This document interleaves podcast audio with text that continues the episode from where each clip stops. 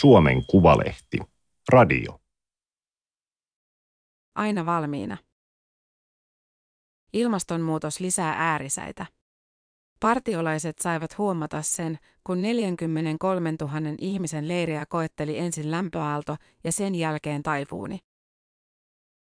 Toimittaja Vilhelmiina Palanen. Teksti on julkaistu Suomen Kuvalehden numerossa 40 kautta 2023. Ääniversion lukijana toimii Aimaterin koneääni Ilona. Kuumuus oli shokki. Oli, vaikka siitä oli puhuttu etukäteen Suomessa ja Etelä-Korea oli kierretty jo viikon verran. 14-vuotias Ronja Ojala oli osallistunut leiriä edeltävään oheismatkaan, osa oli tullut leiripaikalle Saimongeumiin suoraan Suomesta.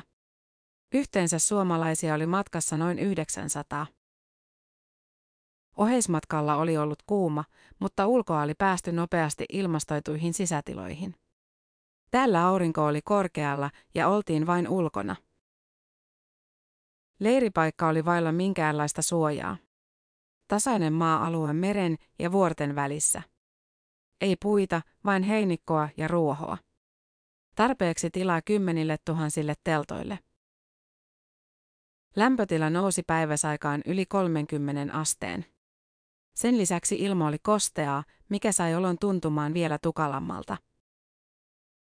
Piti käyttää aurinkorasvaa, jottei pala, mutta rasvan hikoili heti pois.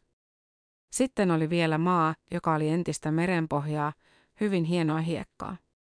Monsunikausi oli vasta päättymässä ja leirin alussa kaikkialla oli vielä märkää, eli mutaa. Kun maa kuivui, muta muuttui tomuksi. Tomu taas tarttui kaikkialle, missä oli aurinkorasvaa. Ja kulkeutui vessoihin, suihkujen lattialle ja telttoihin. Ojala luuli hetken, että on ottanut mukaan liian pienet lenkkarit. Kärjet tuntuivat ahtailta. Vaan ei. Tomua, täälläkin. Vähitellen kuumuuden kanssa alkoi silti pärjätä. Leirikaupasta sai ostettua irtohihat, jotka kyllä hiostivat, mutta rasvaamista saattoi vähentää. Ei Ojalalla ollut missään vaiheessa niin kurja olo, että olisi tehnyt mieli kotiin. Hän oli kerran saanut luvan lähteä lenkille illalla, kun oli viileämpää. Silloin hän oli kietonut heijastavat telttanarut käsivarsiensa ympärille ja juossut pimeässä leiriä halkovalla tiellä. Partiolaiset olivat myös päässeet tekemään leijoja ja samanlaisia karkkeja kuin Netflixin Squid Game-sarjassa. Auringonlaskut olivat hienoja. Lisäksi leirielämä oli Ojalalle tuttua, koska hän oli ollut ensimmäistä kertaa partioleirillä vanhempiensa mukana jo alle yksivuotiaana. Jamporeelle sai sitä paitsi osallistua vain kerran leiriläisenä, toista tilaisuutta ei tulisi. Sitten säännösteet huononivat. Taivaanrantaan ei vielä kerääntynyt myrskypilviä, mutta satelliittikuvissa ne näkyivät jo. Partiolaisten kansainvälinen suurleiri eli maailman jamporee järjestetään joka neljäs vuosi. Seuraava isäntämaa alkaa valmistella leiriään jo vuotta ennen kuin edellinen jampore on pidetty. Tämän vuoden 12-päiväiselle leirille tuli osallistujia ainakin 158 maasta. Yhteensä heitä oli 43 000, saman verran kuin Nurmijärvellä on asukkaita. Väestörakenne tosin poikkeaa suomalaisista kunnista, suurin osa paikalla olijoista oli 14-18-vuotiaita. Sitä vanhemmat tulevat Jamporeelle vain hommiin. Töitä riittää. Käytännössä paikalle rakennetaan pieni kaupunki. Vessat, suihkut, ruokahuolto. Sairaala, hammasklinikka. Stadion esityksille, paljon paikkoja vapaa-ajan viettoon. Kokonaisuudessaan leirin budjetti oli noin 89 miljoonaa Yhdysvaltain dollaria, eli vajaat 84 miljoonaa euroa. Hanke kiinnosti muitakin kuin partiolaisia. Oppositiossa olevan demokraattipuolueen edustaja Levon Taik vaati parempaa varautumista jo syksyllä 2022. Leiripaikka sijaitsee hänen vaalipiirissään. Kuumuus, raskas sade, hyönteiset, taudit, hän luetteli mahdollisia ongelmia. Hallituksesta vakuuteltiin, että kaikki olisi kunnossa. Etelä-Korea onkin onnistuneesti isännöinyt suuria kansainvälisiä tapahtumia, järjestänyt talviolympialaiset ja jalkapallon maailmanmestaruuskisat. Maassa muistetaan silti myös lähimenneisyyden onnettomuudet, jotka johtuivat turvajärjestelyissä tehdyistä virheistä. Liian suuressa lastissa ajanut matkustajalautta upposi 2014 ja yli 300 matkustajaa, joista suurin osa oli opiskelijoita, hukkui. Vuonna 2022 Soulissa Halloweenia juhlinut väkijoukko ajautui kaaukseen, jossa kuoli yli 150 nuorta. Etelä-Korean kesä saattaisi olla kuuma, sen Jamporen järjestäjät kyllä tiesivät. The Washington Postin mukaan kolmessa suunnitteluraportissa vuosilta 2016-2018 varoitetaan, että leirin suurimpia uhkia olisivat kuumuus, taifuuni ja Pohjois-Korean sotilaalliset toimet. Loppukesästä 2023 tulikin kuuma. Ei tavallisen kuuma, vaan lämpöaalto oli polttavampi kuin vuosiin. Sekä Japanissa että Etelä-Koreassa raportoitiin kuumuuden aiheuttamista kuolemista. Elokuun ensimmäisenä päivänä, samana jolloin Jamporea alkoi, Etelä-Korean hallitus antoi korkeimman mahdollisen varoituksen kuumuudesta. Partiolaisia ei unohdettu. Maan presidentti Jun Sokiol ilmoitti leirillä vierailtuaan, että heistä huolehditaan.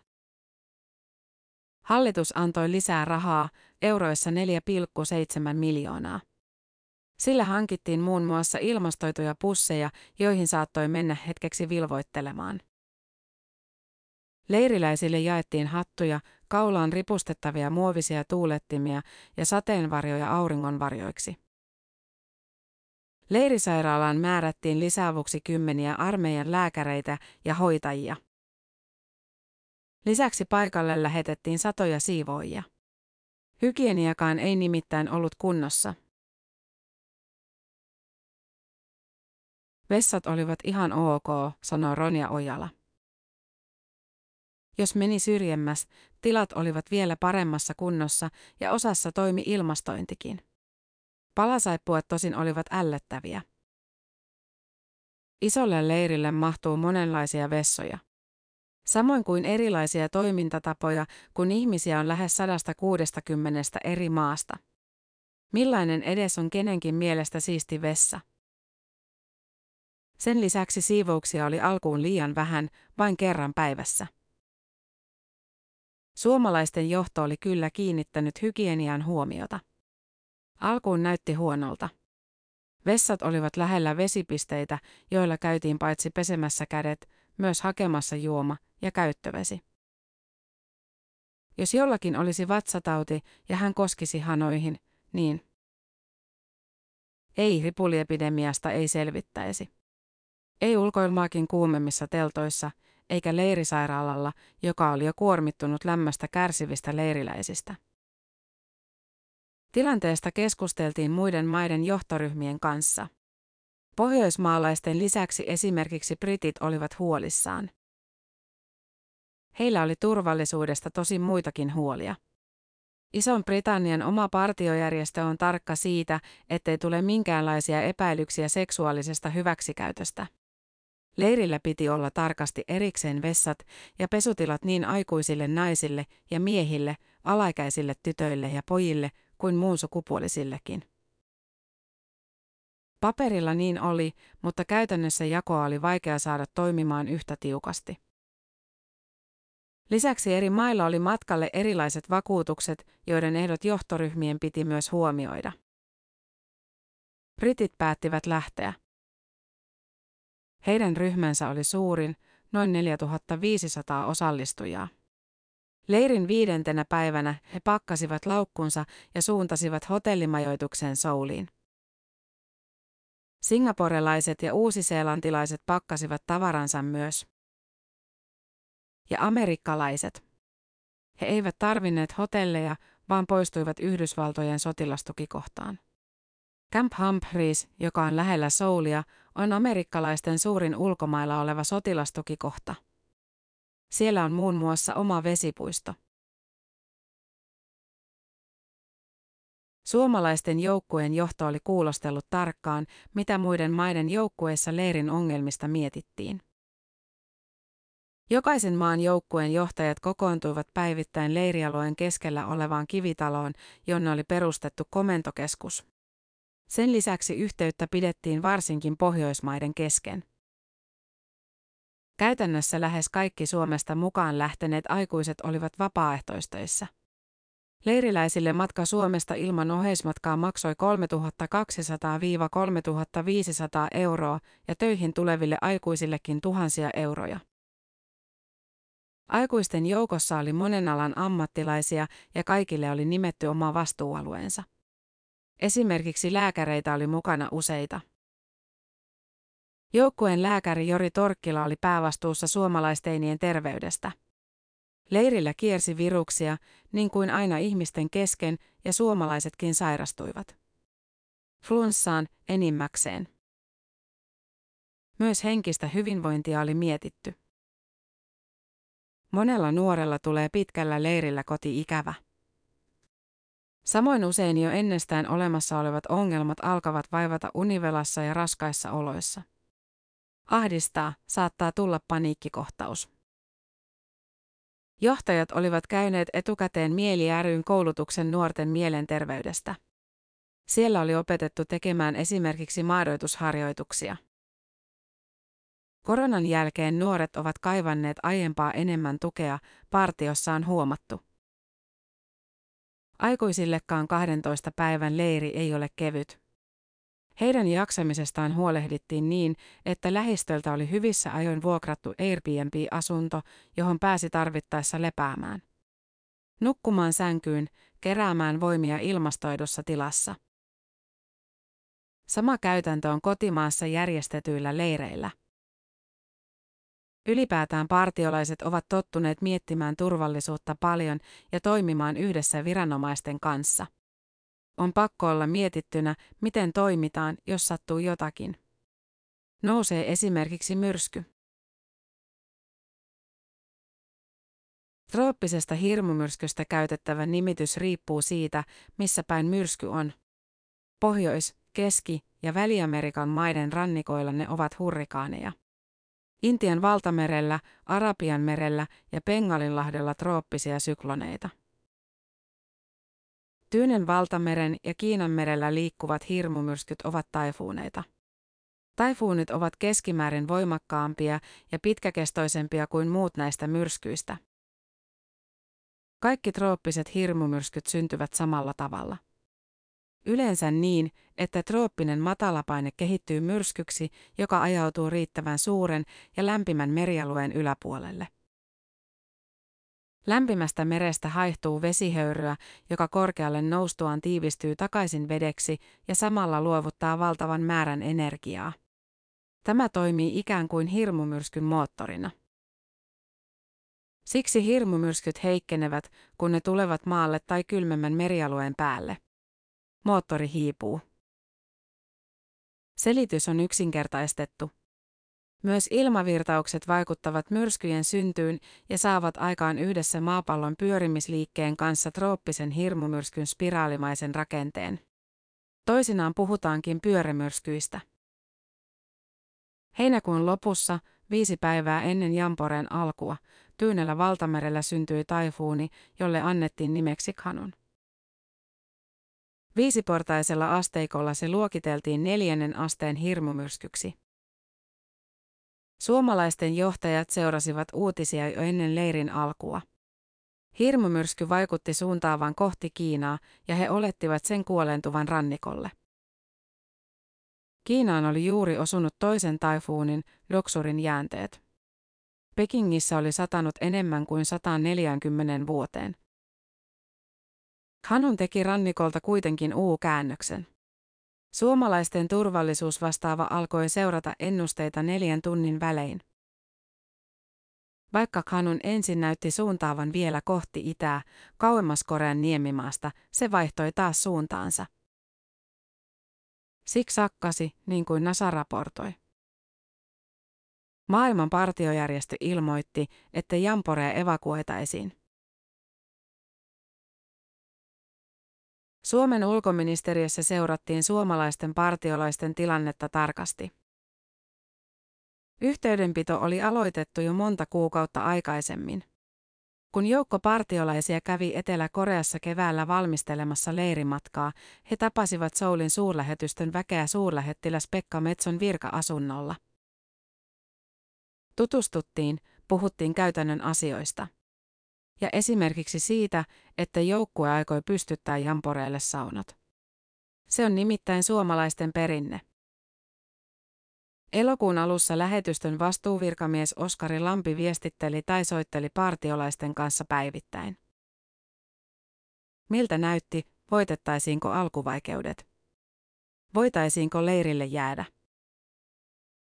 Kun suurlähettilään seurue lähti ajamaan kohti leirin avajaisia, Lampi lähetti viestin. Nopea kysymys, onko käsidesille tarve, onko muu, WC-paperi? Ja toisen. Katsotaan, jos saadaan matkalaisten mukana jotakin. Partiolaiset ottivat tuomiset mielellään vastaan. Lampi piti yhteyttä myös muiden maiden suurlähetystöihin. Pohjoismaiden kesken tavattiinkin. Lisäksi hän vilkuili leirin kuulumisia Instagramista. Jokaisella suomalaisella leirilippukunnalla oli oma tilinsä palvelussa. Taifuuni lisäsi huolta, mutta ei ollut mitään tavatonta. Riitti, että leiriläiset saataisiin pois suojattomasta paikasta. Taifuunin heikennyttyä tyypillisesti enää satamaan rankasti, niin kuin Etelä-Koreassa muutenkin toisinaan. Sellaisina päivinä lampi käärii lahkeet, laittaa sannaalit ja vaihtaa nahkakengät päälle vasta toimistolla. Leiripaikalta Saimangeumista oli noin neljän tunnin ajomatka Souliin. Sen leiriläiset taittaisivat pusseilla, jotka Etelä-Korean viranomaiset olivat luvanneet järjestää paikalle. Suomalaiset matkustavat ulkomaille paljon, esimerkiksi vuoden 2022 aikana yli 6 miljoonaa kertaa. Samaan aikaan ilmasto muuttuu. Vuoden 2023 elokuu oli globaalisti mittaushistorian kuumin elokuu. Ylipäätään sitä kuumempia kuukausia on ollut aiemmin vain yksi. Se oli vuoden 2023 heinäkuu. Tutkijat ovat jo pitkään arvioineet ilmastonmuutoksen lisäävän äärimmäisiä sääilmiöitä. Taifuunit ja muut trooppiset hirmumyrskyt ovat tämänhetkisen tiedon mukaan poikkeus. Niiden määrä ei lisäänny, mutta tuhovoima sen sijaan kasvaa. Sen sijaan lämpöallot, metsäpalot, kuivuus ja tulvat todennäköisesti lisääntyvät. Tämän kesän kuumuuden vaikutukset ovat näkyneet esimerkiksi Libyassa tulvina ja tavallista vaarallisempina maastapaloina Havaijilla, Kanadassa ja Kreikassa. Noin viikkoa ennen Jamporeen alkua kreikkalaiset viranomaiset evakuoivat Roodokselta tulen alta ainakin 19 000 ihmistä, heidän joukossaan noin 180 suomalaista. Se on suurin metsäpalojen vuoksi tehty evakuointi Kreikassa. Kriisitilanteisiin valmistautuminen ja kansalaisten auttaminen kuuluvat Suomen ulkomailla olevien suurlähetystöjen ydintehtäviin.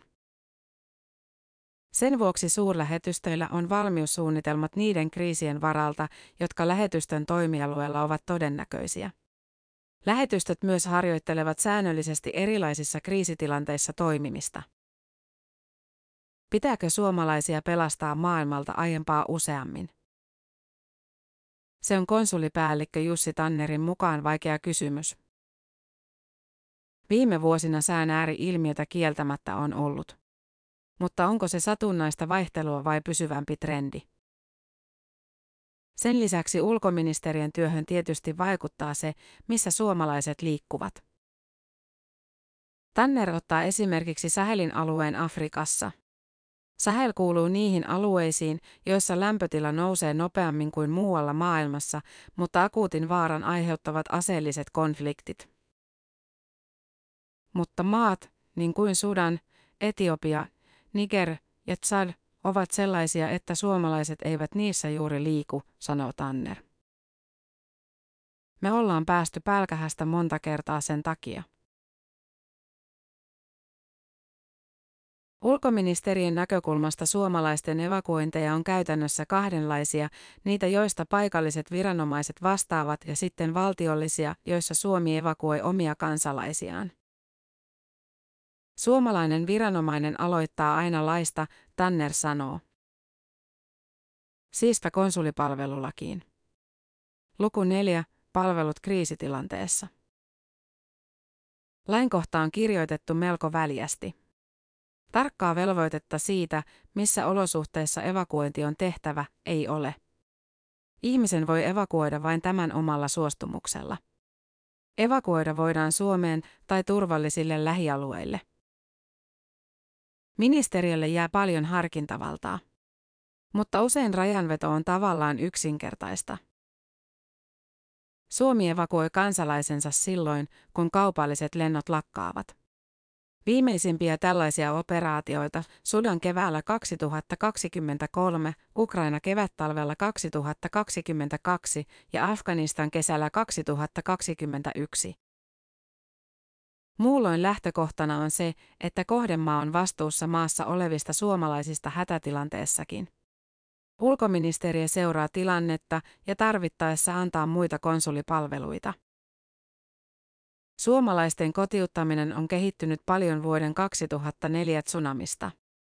Silloin toiminta oli kaoottista. Yksikään maa ei ollut varautunut sen kaltaiseen tilanteeseen. Tsunamin jälkeen Suomeen on perustettu esimerkiksi konsulikomennuskunta, jatkuvasti valmiudessa oleva ryhmä, joka voidaan jalkauttaa auttamaan suomalaisia paikan päälle.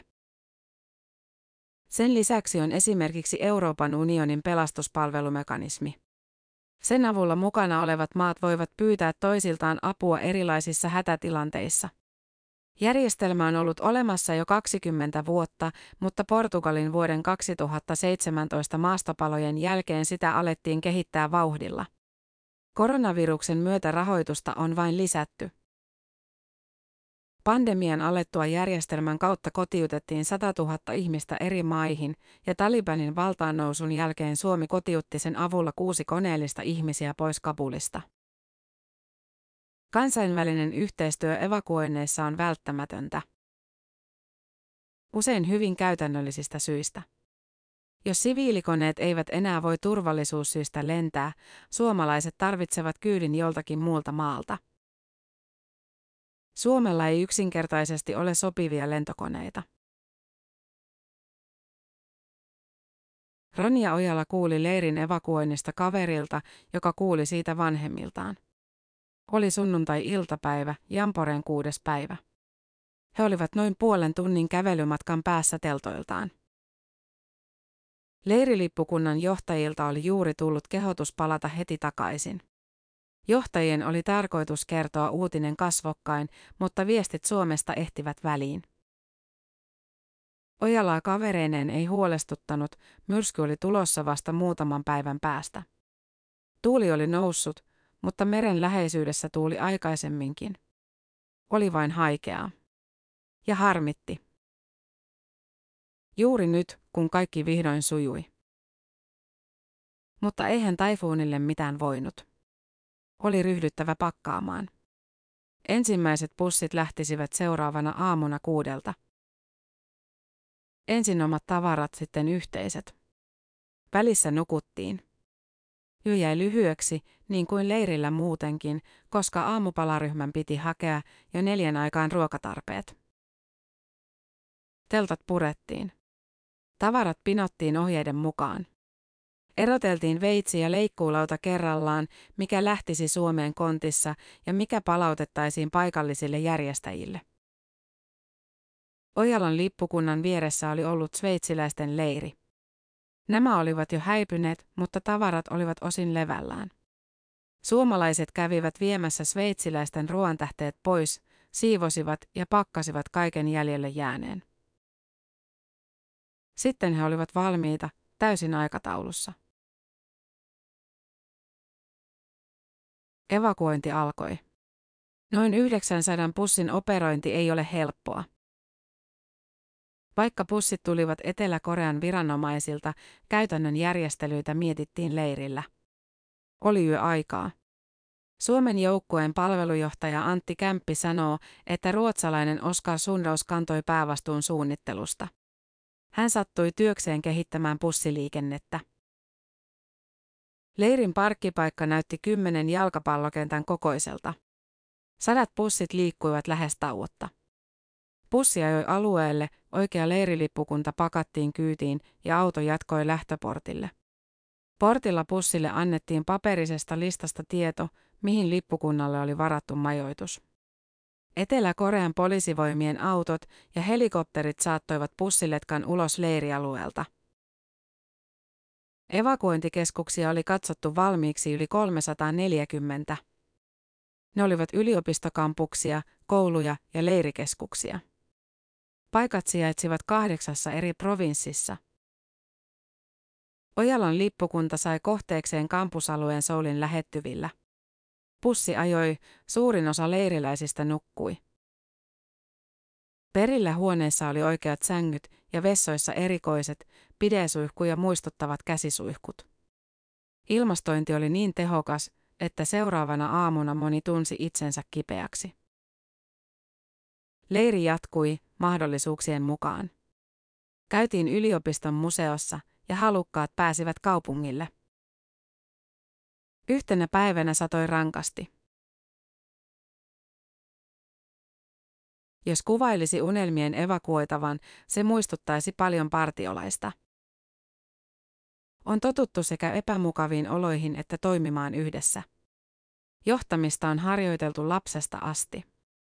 Vastuuta annetaan sitä mukaan, kun sitä on valmis ottamaan. Alaikäiset vetävät itseään nuoremmille toimintaa jo varhain. Partioihanteisiin kuuluu muun muassa vastuun tunteminen ja toimeen tarttuminen sekä ympäristön suojeleminen. Mottona on, ole valmis. Jamporeen jälkeen mielipidekirjoituksessa The Guardianissa kysyttiin, miten ympäristön suojeluun sopii kymmenien tuhansien ihmisten lennättäminen eri puolilta maailmaa viettämään leiriä yhdessä. Suurin osa toiminnasta on silti paikallista. Ei ole itsestään selvää, että suuren ihmisjoukon tapahtuma pärjää huonoissa sääolosuhteissa. Elokuun lopussa Yhdysvalloissa Nevadan autiomaassa vietettiin Burning Man-festivaalia. Rankat sateet muuttivat autiomaan mutavelliksi.